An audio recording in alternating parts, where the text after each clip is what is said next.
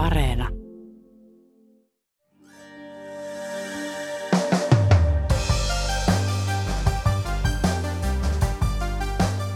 Iran tukee Venäjän sotatoimia kauppaamalla sille aseita ja tukahduttaa kovin voimin jo viikkoja jatkuneita kansalaisten protesteja. Miten iso uhka mielenosoitukset ovat islamilaiselle nykyjohdolle? Ja millaista alueellista valtapeliä Iran pelaa asekaupoillaan? Uutispodcastissa tutkija Joonas Maristo kertoo, että Iranin omassa tarinassa se on itse uhri ja maailmanpolitiikan sorrettu vähemmistö. Mutta mistä tällainen tarina kumpuaa? Tänään on perjantai, 11. marraskuuta. Kuuntelet uutispodcastia, minä olen Reetta Rönkä.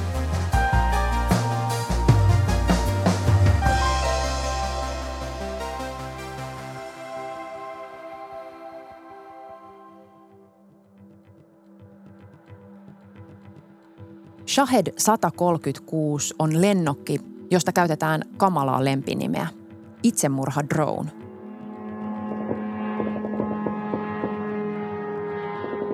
Shahed-lennokit lentävät matalalla ja hitaasti ja pitävät kovaa, säksättävää ääntä. Siksi niitä kutsutaan myös lentäviksi ruohonleikkureiksi tai mopoiksi taivaalla. Shahed-lennokit valmistetaan Iranissa. Syyskuussa Ukrainan asevoimat kertoi, että taistelualueelta Ukrainasta on löytynyt juuri näitä iranilaisvalmisteisia lennokkeja. Jo aiemmin kesällä Yhdysvaltojen tiedustelutiedot kertoivat, että Venäjälle olisi kuljetettu iranilaisia lennokkeja. Pitkään Iran kiisti asetoimitukset Venäjälle.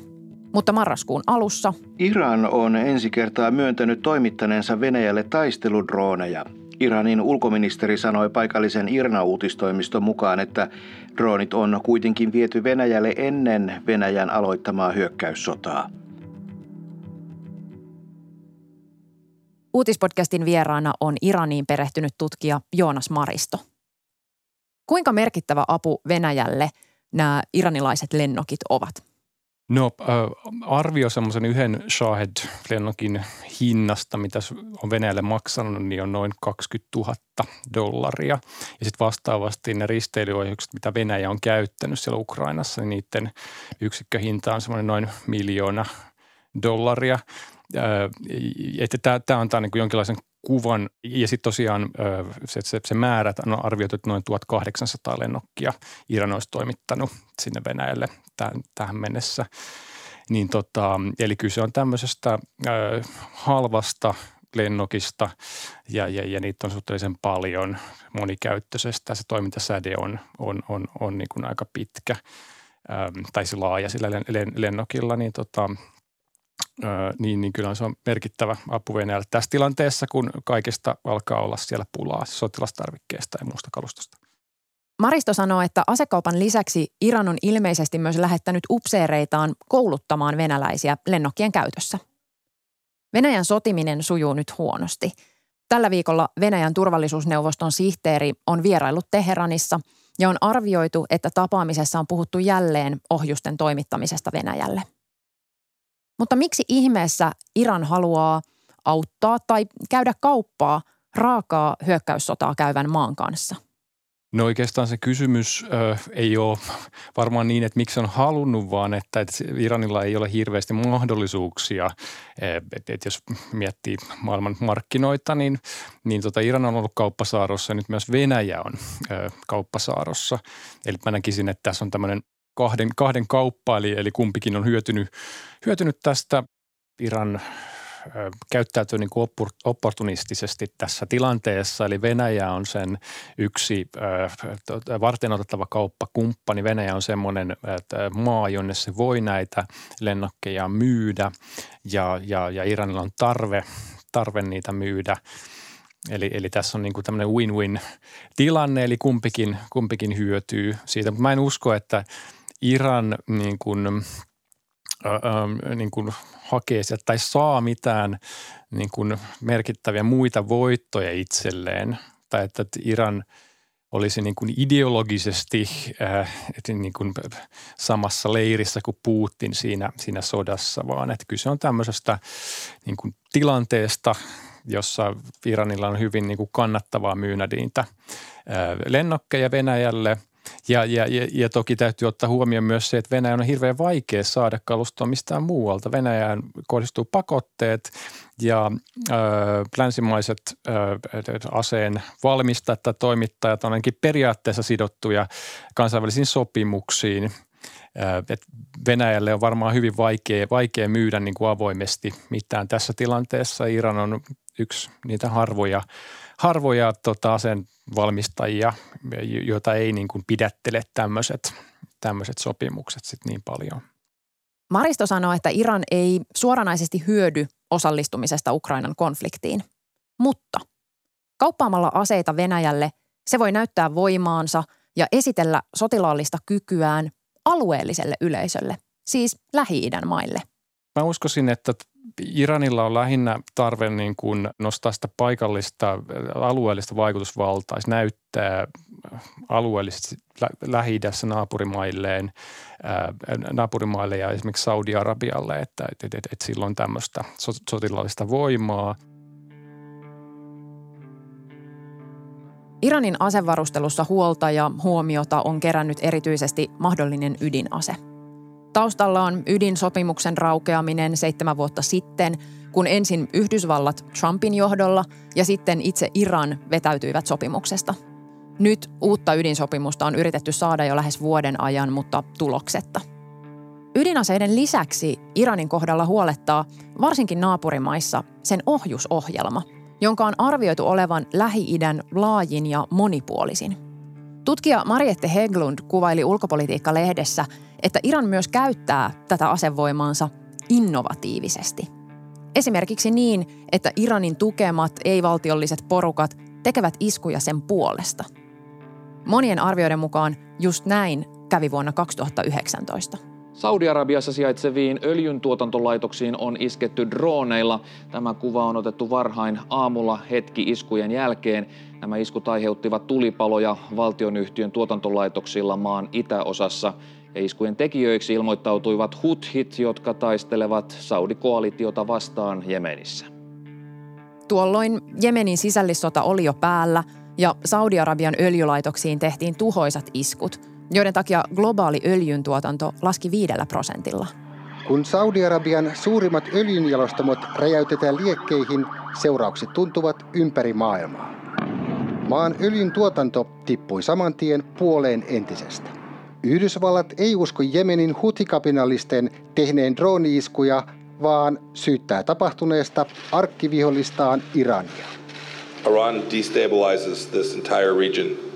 It supports proxy. No varmaan tässä tilanteessa 2019 konteksti oli se, että Jemenin konflikti oli, oli päällä – ja toki siis tämä isku öljylastamoihin aiheutti massiivista tuhoa, niin kuin halvaannutti, lamaon, lamaannutti Saudi-Arabian ää, ähm, niin kuin öljytuotannon hetkeksi, vaikutti hintoihin, niin se heikensi tietenkin Saudi-Arabiaa hetkellisesti. Ja, ja, ja jos ajatellaan, että Iran on sitten ää, tota, Jemenin hutikapinallisten puol- puolella, niin, niin kuin ikään kuin osapuolella siinä – siinä konfliktissa. Että siellä on niin kaksi asiaa, Jemenin konflikti ja sitten äh, tämmöinen pitkäaikainen äh, tota Saudi-Arabian ja Iranin välinen äh, tota, vihanpito. Että näkisin, että nämä kaksi asiaa ainakin taustalla on siinä. Iranilla on armeija, mutta sen rinnalla toimii kansalliskaarti. Mariston mukaan sillä on suurempi budjetti ja sen arvioidaan olevan paljon vaikutusvaltaisempi kuin normiarmeijan – Kansalliskaartissa toimivat myös salaperäiset Quds-joukot. Viime aikoina Iranin sotatoimet on, on, on ollut tämmöistä niin kuin epäsymmetristä, asymmetristä ää, sodan, sodankäyntiä, eli ei, ei ole liikuteltu mitään suuria joukkoja niin kuin maiden rajojen ulkopuolelle, vaan esimerkiksi nämä al joukot harjoittaa tämmöistä niin kuin enemmänkin sissi operaatiotyyppistä sodankäyntiä. Esimerkiksi Irakissa ne on, ne on pyrkinyt vaikuttamaan niin kuin paikallisiin voimasuhteisiin, pyrkinyt niin kuin edistämään shialaista ide- ideologiaa tai taistelu shia-militioiden rinnalla Irakissa ja näin edespäin. Viime viikolla uutisoitiin Saudi-Arabian tiedustelutiedosta, jonka mukaan Iran suunnittelisi hyökkäystä Saudi-Arabiaan. Mun eka reaktio oli, että no nyt se kolmas maailmansota oikeasti alkaa, mutta Joonas Mariston reaktio oli toisenlainen – No ensimmäiseksi mä ajattelin, että onko tässä niin kuin ähm, semmoinen Saudi-Arabian äh, kyyninen niin kuin liike tai, tai, tai sitten Saudi-Arabia olisi käyttänyt hyväkseen jotenkin tätä valitsevaa tilannetta, siis sitä, että Iranin sisällä on nyt, nyt kaaosta, siellä on niin kuin, äh, tota, levottomuuksia ollut monta viikkoa ja nyt sitten on selvinnyt vielä, että Iran on myynyt, myynyt aseita ää, tota Venäjälle, lennokkeja Venäjälle. Eli että jos Iranin äh, asema tavallaan tässä niin kuin kansainvälisessä yhteisössä on ollut, ollut vähän, vähän epäluotettava tai jotenkin, jotenkin semmoinen mm, niin kuin hähmäinen epäluotettava valtio, niin nyt se on tavallaan sitä vielä enemmän – ja, ja sitten tämmöisessä tilanteessa, jos me vielä väitetään, että Iran suunnittelee hyökkäystä, niin, niin tavallaan sen väitteen niin kun se painoarvo on ehkä niin kuin suurempi tai semmoinen niin kuin shokkivaikutus tästä tiedosta on, on, on, on suurempi. Mariston mukaan jonkinlainen lennokkiisku, niin kuin vuoden 2019 öljylaitostyyliin, voi olla suunnitteilla, mutta totuutta on mahdoton tietää tämähän palautuu Iranin ja Saudi-Arabian tämmöiseen keskinäiseen alueelliseen nokitteluun. Ja tässä on hyvin monta, monta eri tasoa, eli on, on, on poliittinen taso. Se on merkityksellistä, että Saudi-Arabia on, on liittoutunut Yhdysvaltojen kanssa, kun taas sitten Iran vastaavasti on, on niin kuin Yhdysvaltojen niin arkkivihollinen, voisi ehkä sanoa näin.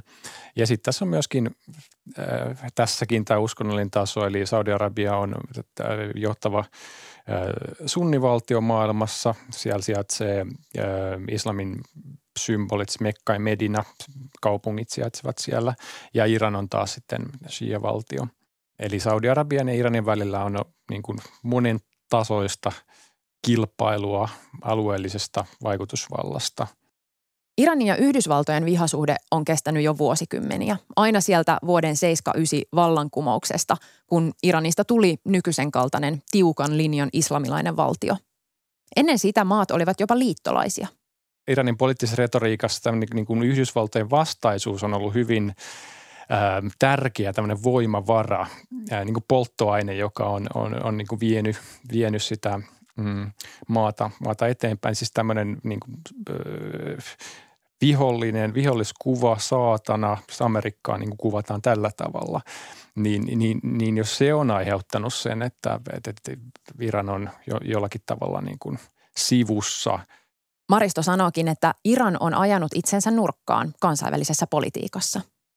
Ehkä tämmöisen niin kuin Iranin sisäisen kertomuksen valossa, niin tota, Iran on aika usein niin kuin, äh, kertoo siis semmoista tarin, tarinaa, että, että, niin kuin, että maa on yksin. He on jotenkin niin kuin tämmöinen sorrettu, äh, sorrettu vähemmistö siis niin kuin maailman äh, politiikassa äh, ja, ja, ja sitten myöskin tämä liittyy uskontoon eli shialaisuuteen. Iran on shialaisuuden niin kuin johtava valtio maailmassa ja shialaisuus, niin kuin me tiedetään, on vähemmistöuskonto – tai siis islamin tämmöinen vähemmistöhaara ja, ja, ja sitä kautta myös tämmöisessä uskonnollisessa retoriikassa korostuu se niin kuin vähemmistön, mm, sorretun vähemmistön asema. Mutta mistä tällainen oma tarina tai itseymmärrys jostain päähän potkitusta uhrista maailmanpolitiikassa oikein tulee? Mariston mukaan jo 1800-luvulta. Silloin ja seuraavallakin vuosisadalla Irania kohdeltiin melkein kuin kolonialisoitua siirtomaata. Iranin kansan yli käveltiin, Iranin päättäjien yli käveltiin, paljon huonoja diilejä, huonoja kauppasopimuksia, josta sitten syntyi niinku tav- tavallaan tämmöinen jonkinlainen kauna tai epä, epäluottamus äh, sitten esimerkiksi Euroopan, Euroopan maita, maita kohtaan, erityisesti Iso-Britanniaa kohtaan – et voisi sanoa, että tässä niin kun on semmoiset niin kun reaalipolitiikan niin kun katkerat siemenet kylvetty ää, tämmöiseen niin kun valtion kertomukseen ja itseymmärrykseen. Että tämä on semmoinen niin poliittinen taso, mutta sitten siellä on taustalla, niin kuin, niin kuin äsken tuossa kerroin, niin myös se ää, uskonnollinen taso se, se diskurssi siitä omasta vähemmistöasemasta ja omasta niin kuin sorretusta asemasta suhteessa esimerkiksi ympäröiviin islamilaisiin valtioihin, ympär, ympäröiviin sunnivaltioihin.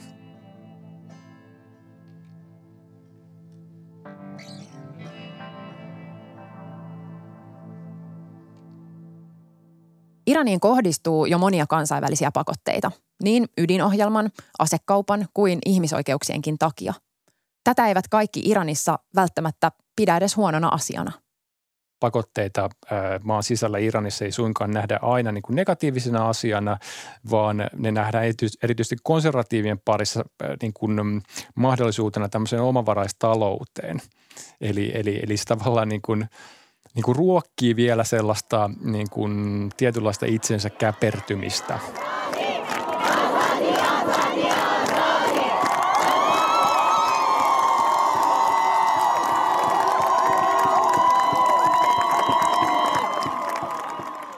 Tänä syksynä Iranissa on protestoitu. Sinänsä mielenosoitukset ei ole uutta, niitä on ollut jo yli 40 vuotta, aina vallankumouksesta lähtien. Mutta nyt protestit ovat kestäneet viikkoja ja onnistuneet yhdistämään iranilaisia ennennäkemättömällä tavalla. Tuntuu, että on aivan uudenlainen vaihe Iranin historiassa. Tämmöistä ei ole koskaan nähty aikaisemmin. Aika kuvaavaa on se, että mielenosoitukset on jatkunut näin pitkään ja erilaiset vähemmistöryhmät, sunnit, kurdi, kurdit, aserit, niin on löytänyt niin kuin tavallaan yhteisen, yhteisen sävelen ja jopa niin kuin tukenut toisiaan tai osoittanut solidaarisuutta toisiaan kohtaan mielenosoituksissa, mitä aikaisemmin käsittääkseni ei ole, ei ole tapahtunut. Samalla protestien vaatimukset vapaudesta ovat laajentuneet alkuperäisestä, eli naisten pukeutumissääntöjen vastustamisesta. Protestit alkoivat kurditaustaisen parikymppisen Mahsa Aminin kuolemasta siveyspoliisin väkivaltaan. Sittemmin kuolonuhreja on tullut satoja lisää, myös alaikäisiä. Heitä on niin kuin useita ja on, on, on niin kuin räppäreitä, artisteja, taiteilijoita, niin kuin yhteiskunnallisia kommentaattoreita, bloggareita, muuten niin kuin poliittisesti aktiivisia opposition edustajia, joita on vangittu. Tämä on antanut hallinnolle mahdollisuuden vangita niin kuin vähemmistöjen edustajia ja monenlaisia opposition edustajia. Joonas Maristo osaa Persiaa ja pystyy seuraamaan myös Iranin mediaa. Iranin media pyrkii luomaan tämmöisen virallisen narratiivin siitä, mitä oikeasti on tapahtunut. Eli, eli saatetaan antaa ymmärtää, että henkilö on niin tehnyt itsemurhan tai hän on, hänellä on ollut joku niin kuin lääketieteellinen niin kuin sairaus, joka on sitten vaan, vaan aiheuttanut sen kuoleman. Ja, ja omaisia on myös painostettu siihen, että he tunnustavat ää, vaikka niin kuin lapsensa itsemurhan tai, tai, tai näin. Eli, eli hallinto pyrkisi kaikin keinoin kumoamaan kaikki sellaiset väitteet, jotka viittaisi siihen, viittaisi siihen että hallinto on käyttänyt väkivaltaa, ö, ampunut ihmisiä tai, tai että henkilöt on kuollut pidätyksessä tai muuta – pyritään antaa semmoinen, semmoinen kuva, että tässä on ö, kyse siis mielenosoituksista, jotka on periaatteessa sallittuja, mutta mielenosoitusten niin kuin seassa on ö, mellakoitsijoita ja, ja ö, aseellisia niin kuin ryhmiä myös, jotka hyötyy näiden mielenosoittajien niin kuin vaatimuksista. Tämä on tämmöinen hyvin niin kuin tyypillinen tarina, joka on esiintynyt aikaisemminkin monta kertaa, monta kertaa Iran, Iranissa. Ja sitten yksi on tämä, että se on niin kuin ulkovaltojen masinoima – tämmöinen salaliitto ja siellä on milloin mitkäkin ulkovallat, Saudi-Arabia, Yhdysvallat, länsimaat, sionistit. Lista on todella pitkä.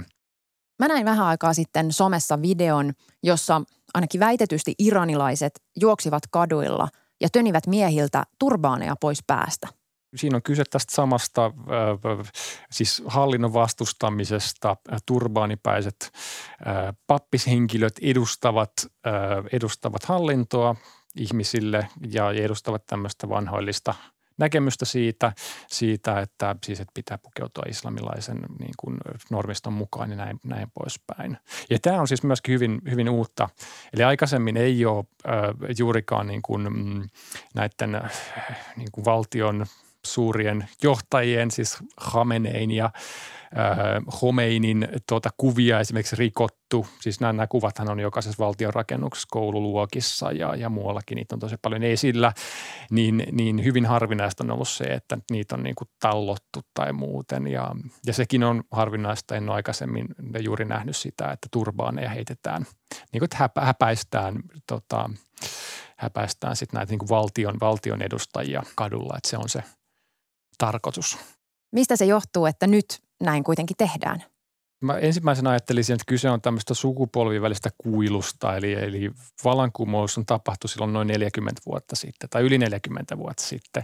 Ja kun mielenosoitukset alkoi, niin suurin osa äh, mielenosoittajista oli tosi nuoria, siis alle kaksikymppisiä, teini-ikäisiä internet-sukupolvea. Iranissa toimii internet, joskin sitä yritetään rajoittaa, rajoittaa kyllä se ei toimi ihan yhtä hyvin kuin, kuin meillä täällä, mutta joka tapauksessa niin, että et, et periaatteessa kaikki informaatio, mitä siellä on, niin, niin se on saatavilla myös, myös Iranissa. Eli Twitter toimii, Facebook toimii, Tinder toimii, ja, ja vaikka siellä on filtreitä, niin tota, on pääsy kaikille ulkomaisille uutisalustoille.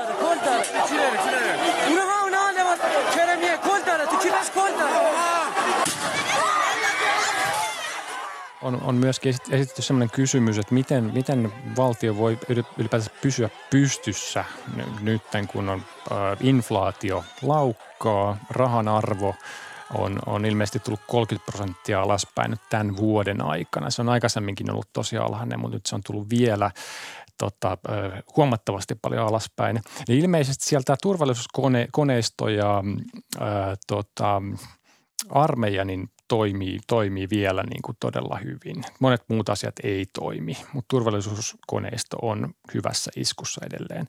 Eli se selittää osaltaan sitä, että miksi, miksi niin kuin, äh, niin kuin hallinto ei, ei, ei taivu. Ja hallinto tarkoittaa viime kädessä maan uskonnollista johtajaa – 83-vuotiaalla ajatolla Hameneilla on käytännössä veto-oikeus kaikkeen.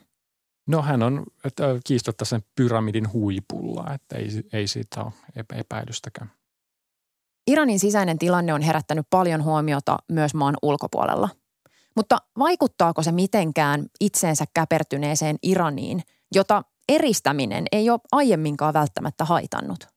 tähän mennessä ulkopuolisella painostuksella on ollut aika vähän merkitystä Iranin sisäpolitiikkaan. Ja siihen vaikuttaa nimenomaan tämmöinen uhridiskurssi, mitä pidetään yllä.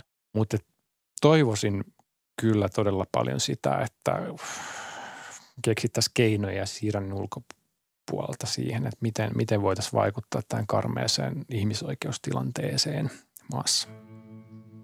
Vaikuttaa enemmänkin siltä, että se ideologia, siis se valtion taustalla oleva ideologia on se niin kuin määräävä tekijä, se identiteetti, se, se historia, se tarina siitä vallankumouksesta, niin sitä ei ole niin kuin hirveän helppo muuttaa. Et, et, vaikea, valitettavasti vaikea kuvitella, että, että nykyinen niin kuin hallinto pystyisi jotenkin niin kuin mukautumaan ja niin kuin muuttamaan toimintatapojaan radikaalisti.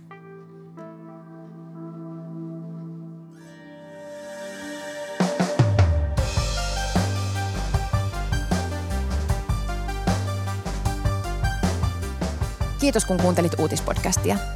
Uutispodcast ilmestyy joka arkipäivä kello 16 Yle Areenassa. Sieltä löytyy myös kaikki meidän edelliset jaksot ja voit lisätä meidät suosikiksi painamalla sydäntä. Palautetta voi laittaa sähköpostilla uutispodcast.yle.fi. Mut löydät somesta at Reetta Ronka. Tämän jakson äänistä ja leikkauksesta vastasi Sami Lindfors. Uutispodcastissa me syvennymme siihen, mikä on tärkeää juuri nyt. Moi moi!